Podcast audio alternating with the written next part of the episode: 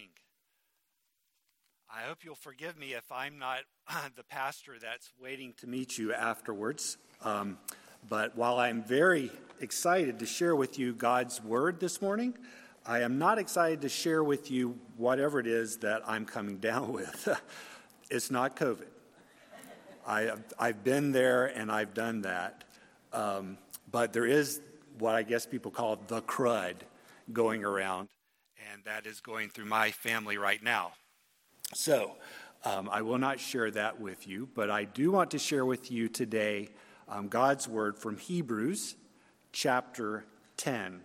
So if you'll turn there, we are continuing um, what I call the garden passages, the lettuce passages um, from Hebrews chapter 10, the commands that first uh, Pastor Jim led us in draw near. Let us draw near.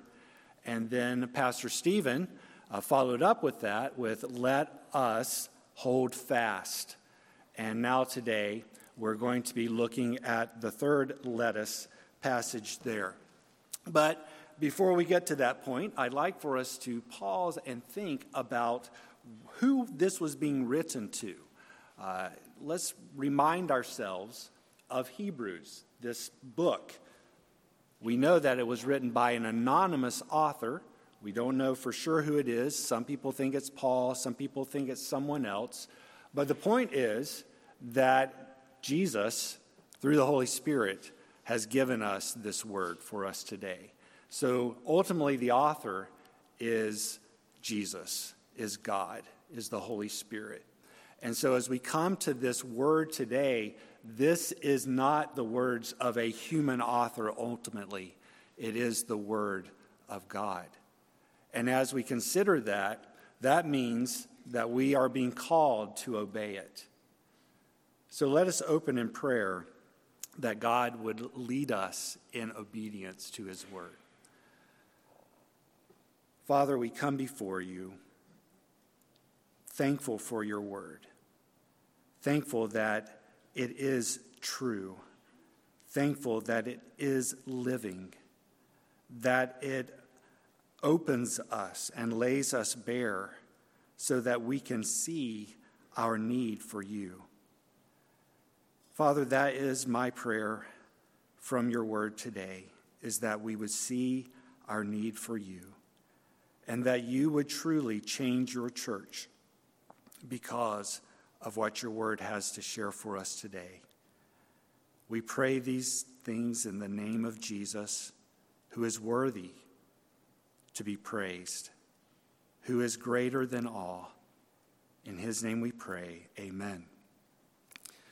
How do we know this was written to Hebrews? It doesn't come out and say that to the Hebrews scattered abroad or the Hebrews in Jerusalem it jumps right in into the first verse and it says, Long ago, at many times and in many ways, God spoke to our fathers by the prophets, but in these last days, he has spoken to us by his Son. So we know it was written to someone, a group of people who had fathers that the prophets came and spoke to. So there's only one group of people that I know of that the prophets were speaking to their fathers, and that was the Jews, the Hebrews. And then as we go into the book, there's all kinds of arguments around very Jewish things. The temple, for instance, Moses. All of these things the writer of Hebrews is coming to and, and pointing to. So we know that these were Hebrews, these were Jews that it was being written to at this time. Where were they? Well, it could be they were in Jerusalem. It could be that this was a letter that was going around. We know that it had to have been written sometime before AD 70 because at the time at AD 70 the temple was destroyed. And because of the allusions to the temple in the book of Hebrews, and there's no mention of it being destroyed. As a matter of fact, it's being held up as an example, as an illustration. We're pretty certain this happened during the time probably between AD 60 and AD 70. During that time, also, That was the time of the Roman Emperor Nero. So we know that there was lots of persecution going on in Rome, and the Jews there, the Christians, would be persecuted in that, in that place in Rome. At the same time, there was persecution going on at home, not only from Romans who were, what is this weird Jewish sect? You know, how are we going to deal with these people? At the same time, the Christians were having to deal with the Jews those who were saying, No, you are this weird sect and you need to come back. So there was lots of persecution coming down, especially on the Jewish believers. And this book is being written to them to let them know hey, hold fast. Draw near to Christ. Draw near to the answer. Draw near to the one who is greater than all the things that your Jewish brethren are trying to draw you back to. Don't leave the work. Don't leave the church to go back to Judaism. Understand that Jesus is the one. God, in these last days, has spoken to us by his Son. And with that, the author just jumps right in to Hebrews and he expounds the Son, Jesus. What I want us to see this morning as we consider is because we are a house built by Christ, we must fervently build one another up. We must build up one another. Why? What is the motivation? What are we called? How do we do that? That's what we want to look at this morning. Consider the builder, consider Jesus. We start here in chapter 1 with the author saying that Jesus is the one that God is speaking to us through today. And then we go to Hebrews chapter 3, which was read this morning. And it's a beautiful passage. I want to read it again for us. Therefore, holy brothers, you who share in a heavenly calling, consider Jesus, the apostle and high priest of our confession, who was faithful to him who appointed him, just as Moses also was faithful in all God's house. For Jesus has been counted worthy of more glory than Moses, as much more glory as the builder of a house has more honor than the house itself. For every house is built by someone, but the builder of all things is God. Now Moses was faithful in all God's house as a servant to testify to the things that were to be spoken later. But Christ is faithful over God's house as a son, and we are his house, if indeed we hold fast our confidence and our boasting and our hope. So, with that in mind, let's turn to Hebrews chapter 10 and let's read our verse, our passage for today, and then we will begin today's sermon. Therefore, brothers, since we have confidence to enter the holy places by the blood of Jesus, by the new and living way that he opened for us through the curtain, that is, through his flesh, and since we have a great priest, over the house of God, let us draw near with a true heart and full assurance of faith, with our hearts sprinkled clean from an evil conscience and our bodies washed with pure water. Let us hold fast the confession of our hope without wavering, for he who promised is faithful. And let us consider how to stir up one another to love and good works, not neglecting to meet together as the habit of some but encouraging one another, and all the more as you see the day drawing near.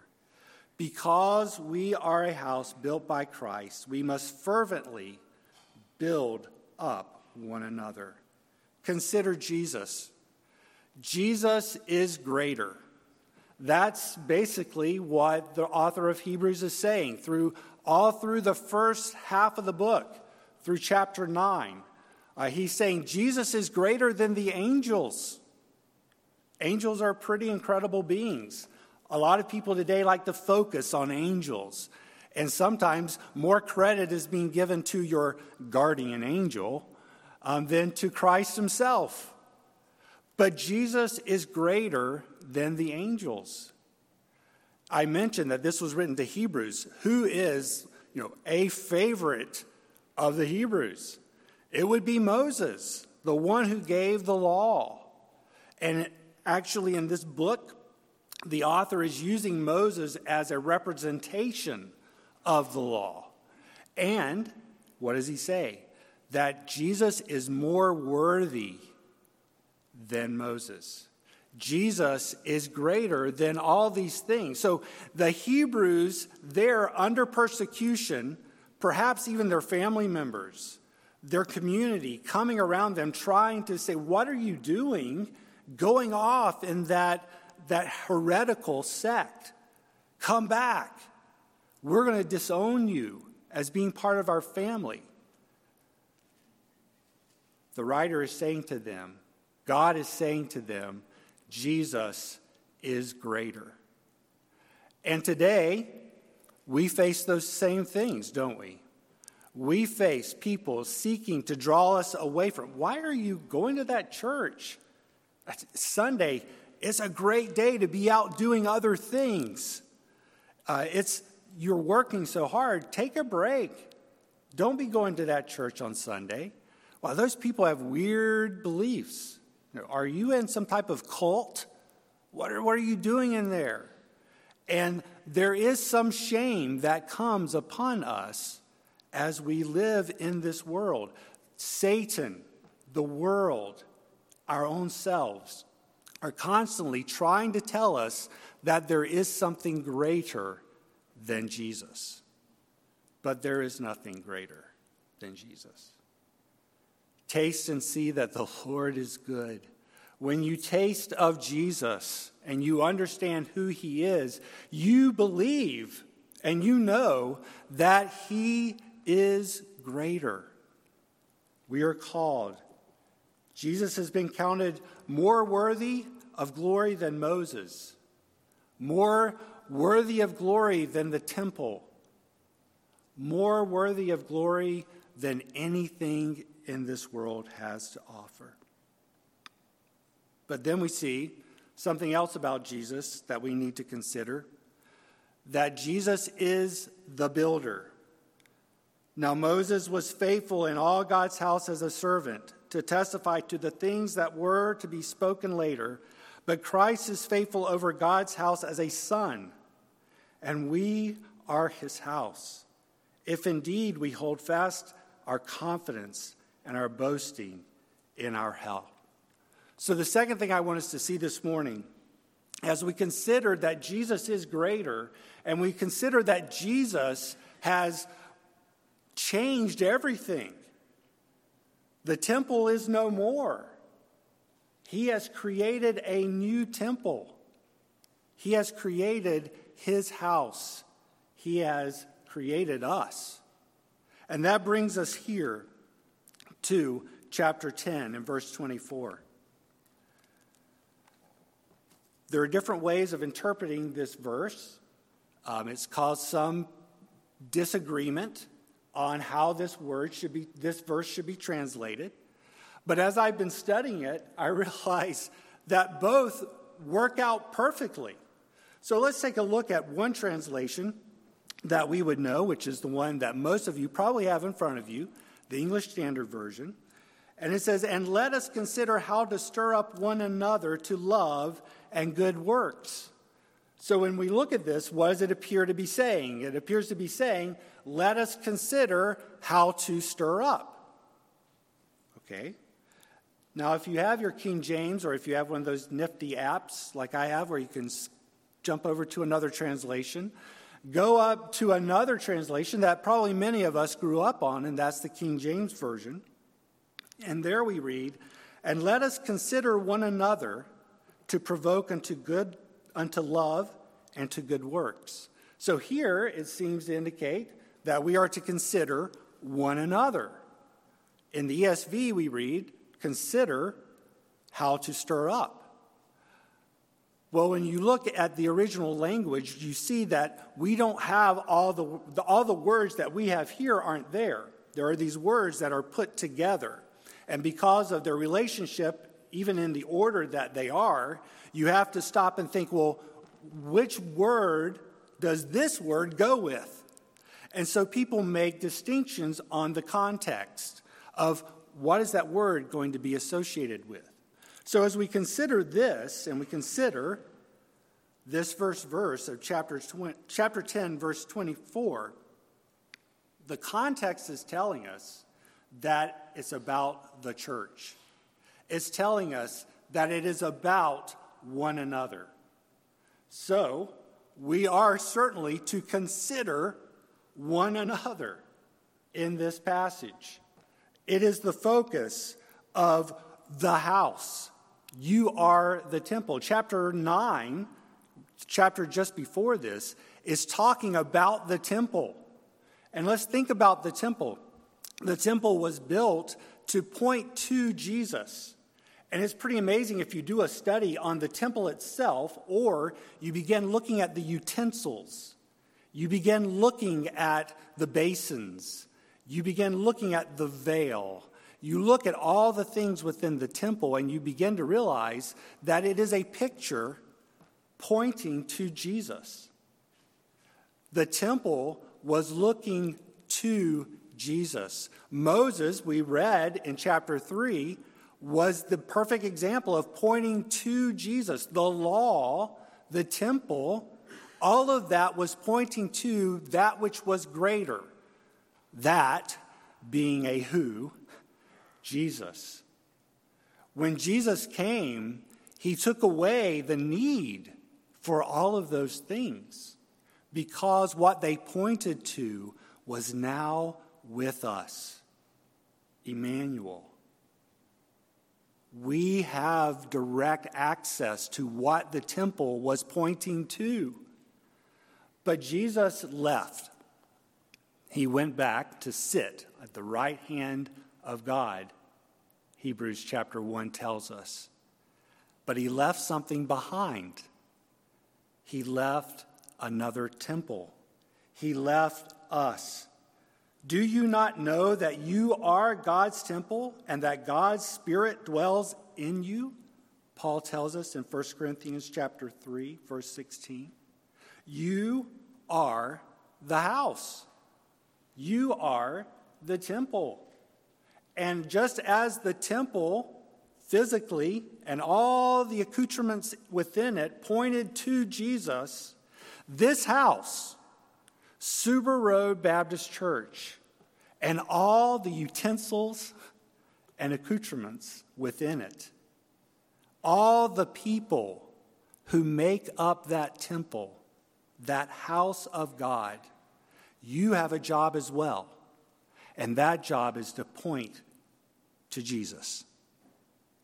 Just as the physical temple pointed to Jesus, the house of God, his temple, this body is to be pointing to Jesus. So we need to realize our role. You are the house, the temple of God. Together, we do the work of the temple. Now, Moses was faithful in all God's house as a servant to testify to the things that were spoken, to be spoken later. Hebrews 3 5. We testify to the things that have to been done through Christ. This is lived out in this community, the church. Jesus tells us, A new commandment I give to you, that you love one another. Just as I have loved you, you also are to love one another.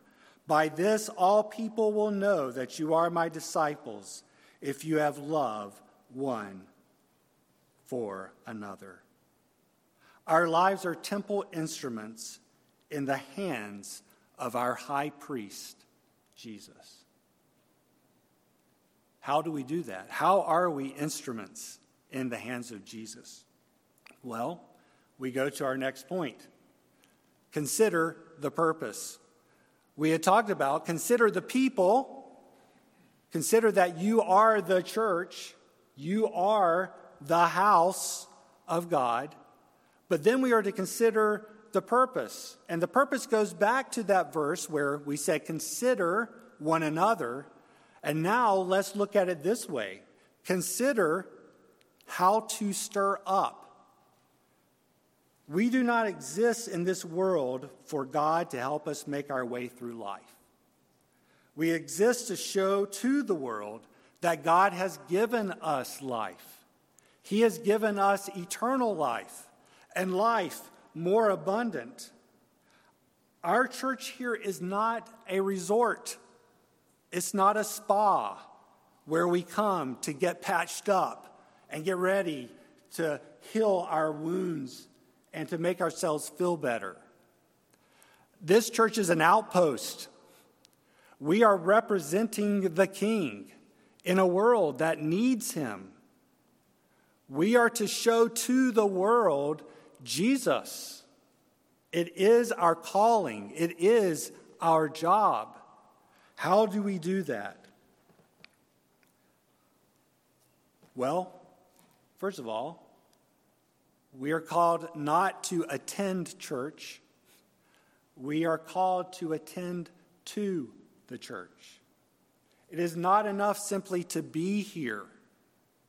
There's something more that you are called, you are commanded to do. Stir up. This word, stir up, is a very interesting word. It's used twice in the New Testament. And when you begin looking at it, it's kind of why is he using that word here? Because it has the understanding of incite. It also has the word, the understanding of irritate. It's carrying this idea of something, it's negative. As a matter of fact, the only other place it's used in the New Testament is the time when Paul and Barnabas had a sharp disagreement. It's the same word that is used about this fight, this argument that Barnabas and Paul had. That's the word that is used here.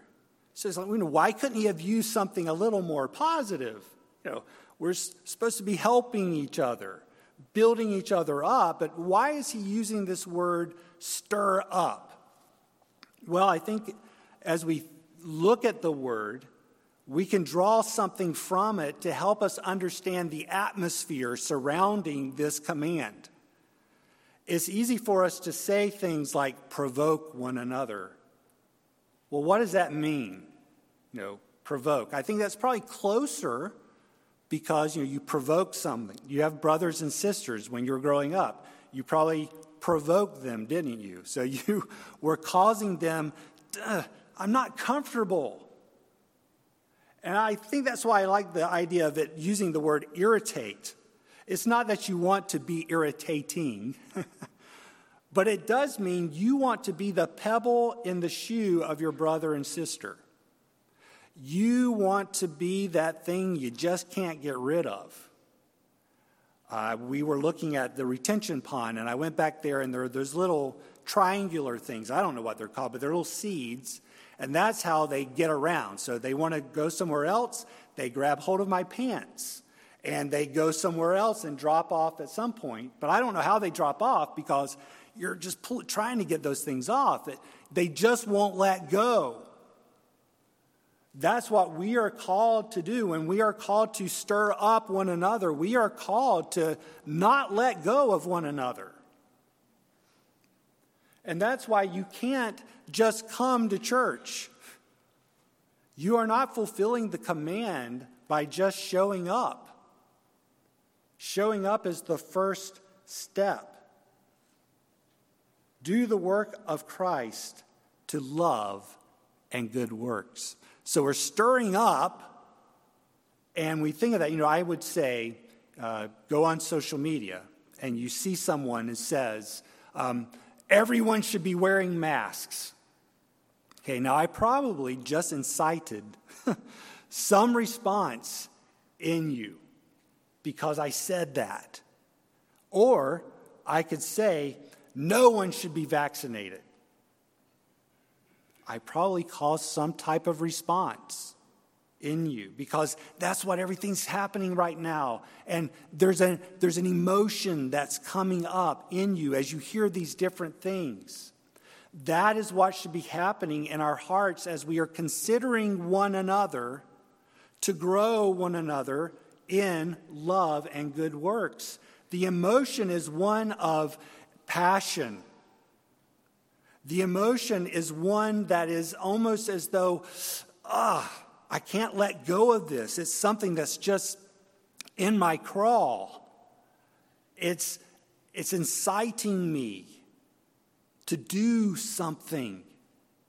We are to be considering one another to consider how to incite to love and good works. And that's where the word turns from a negative to a positive. It isn't that we're to be irritable just so everyone will be mad. It's saying you need to get in someone's shoe, calling them to love. It's also an interesting thing. I'm not dividing these two, love and good works. Uh, it's almost like a hyphenated word. it's you are to love one another in a way that leads to good works. You cannot separate the two. You can't come to church and say, Well, I'll do the loving and you do the good works. That's not the way it works. You must love, and that love draws you and brings you to show good works.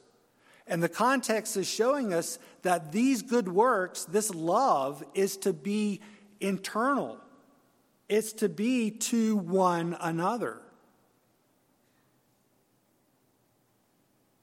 Love, agape, the word that's used here, has the concept of a love feast. So as you come together in this love, it's a love that can't be done alone. it's a love that demands that there's someone to be the object of the love. And I love that picture as a church of a love feast, coming together, loving one another feasting on that love that we are sharing. We are to be inciting each other to that kind of love. We read on that to do the work together, we must meet together. We must encourage one another. You can't help people if you don't know them. And you can't know people unless you spend time with them. And I'm not coming, and this isn't a message this morning saying, be in church every time the doors are open. Don't forsake the assembling of yourselves together. That isn't the point because you could be sitting out there this morning, assembled together but you have not assembled to stir up. You have not assembled to stir up to love and good works. It's not that you come together, it's why did you come together? So, what does it look like?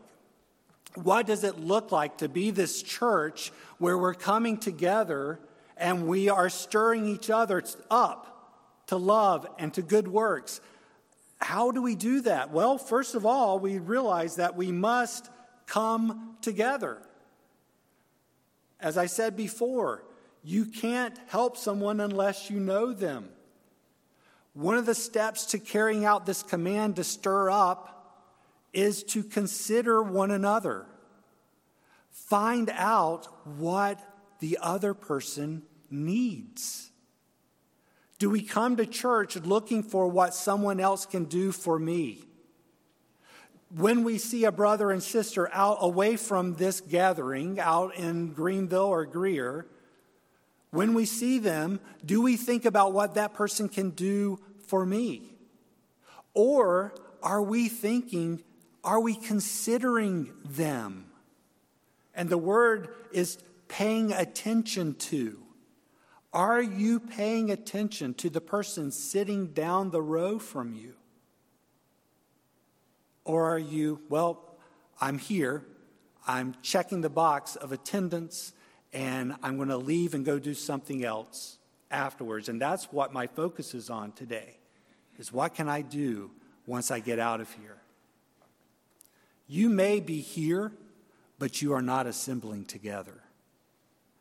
You are not carrying out this command of not forsaking the assembling of yourselves together. Because right along with that comes this command that we are to be encouraging one another. And this word encouraging is, is like an invitation, it's beseeching, it's seeking each other out. It's once you know that someone has a need, you are reaching out to them to meet it. So, how is this lived out practically? Find a person, find a need, and seek to meet it. Be a pebble in their shoe with love, a love pebble. Find someone in this body and reach out to them. Go beyond just the simple, I'm praying for you, though that is the greatest way to begin, is praying for one another. But that prayer should be leading you to be the answer.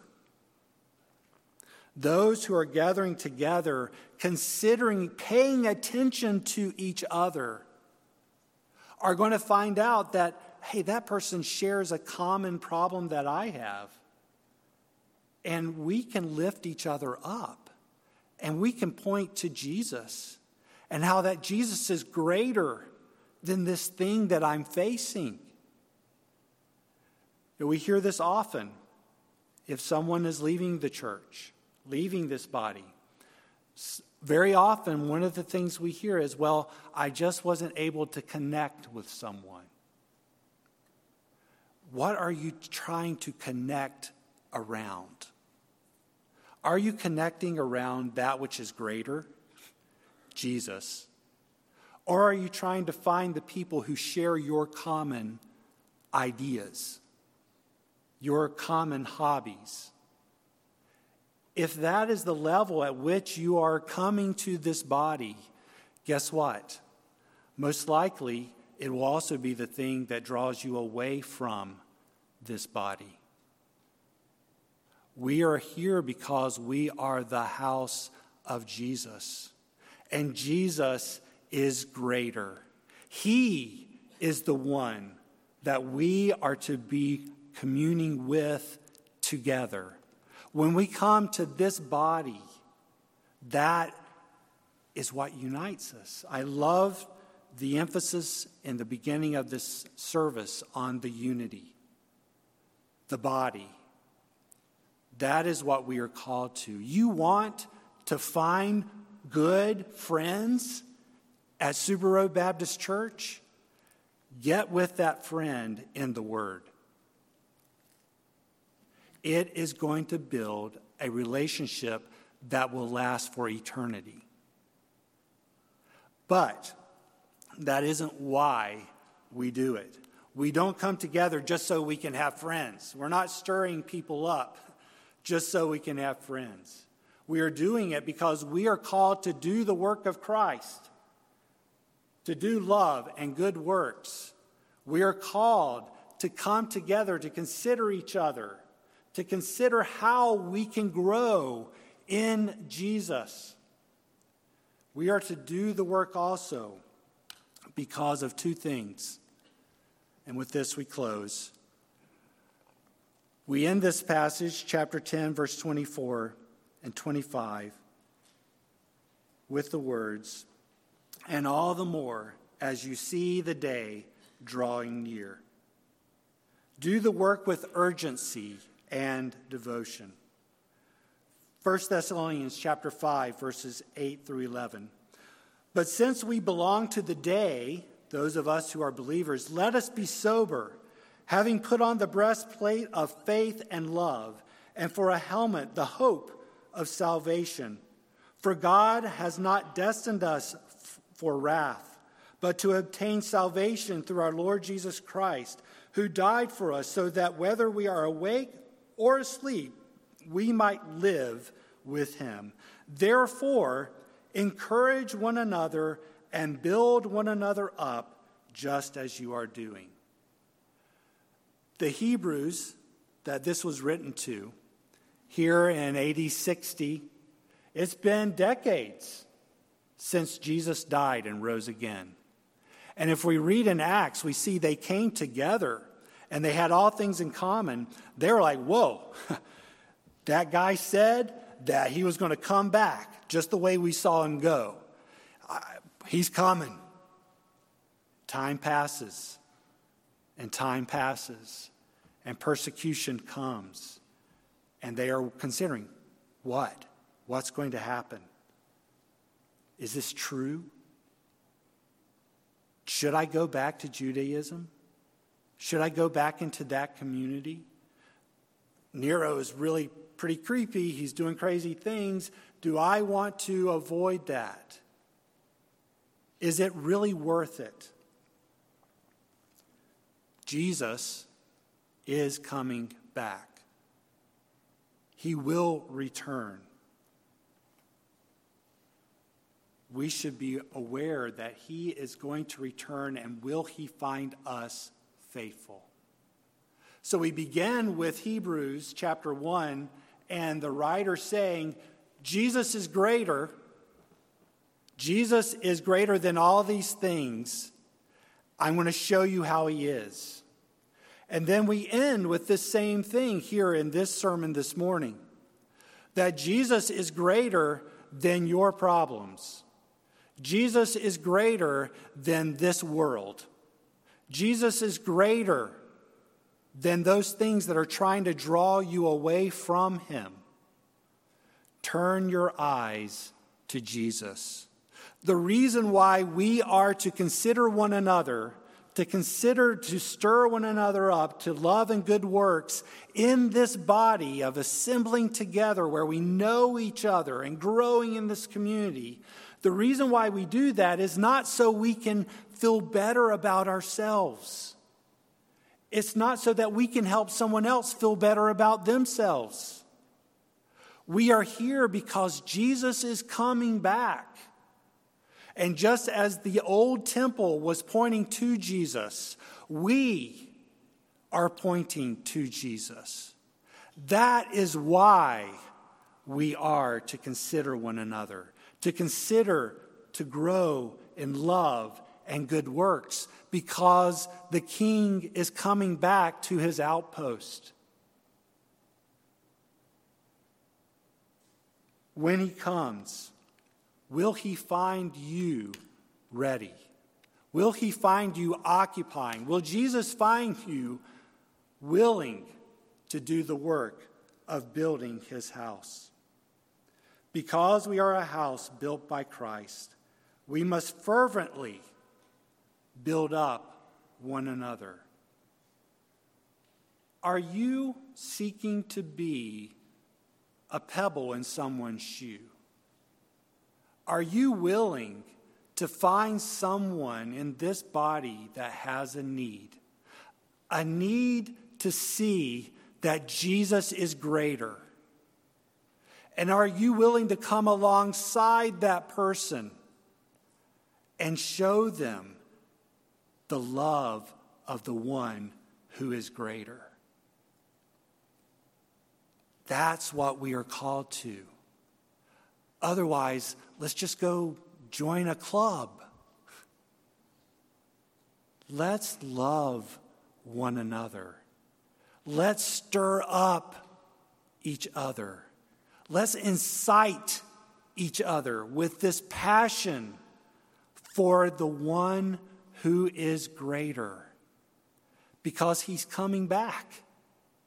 Will he find us faithful here at Subaru Baptist Church?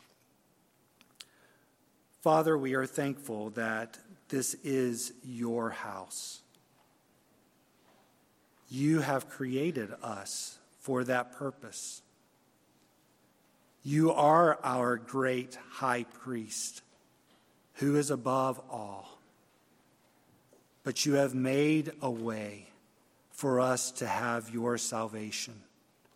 And then you have made a way for us to point others to you, to grow together. You did not take us away, but you left us here. You left us to be your temple in a world that needs to see that you are greater.